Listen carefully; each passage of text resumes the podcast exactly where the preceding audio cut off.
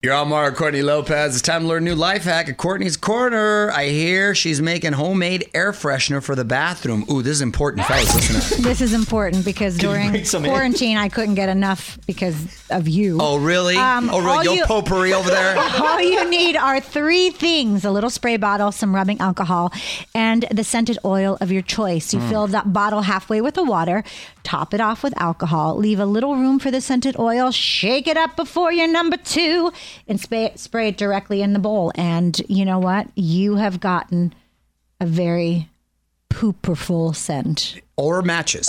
Want more life hacks? Get more from Courtney's Corner at OnWithMario.com. More show coming up from the Geico Studios. Whether you rent or own, Geico makes it easy to bundle home and auto insurance. Having a home is hard work, so get a quote at Geico.com. Easy.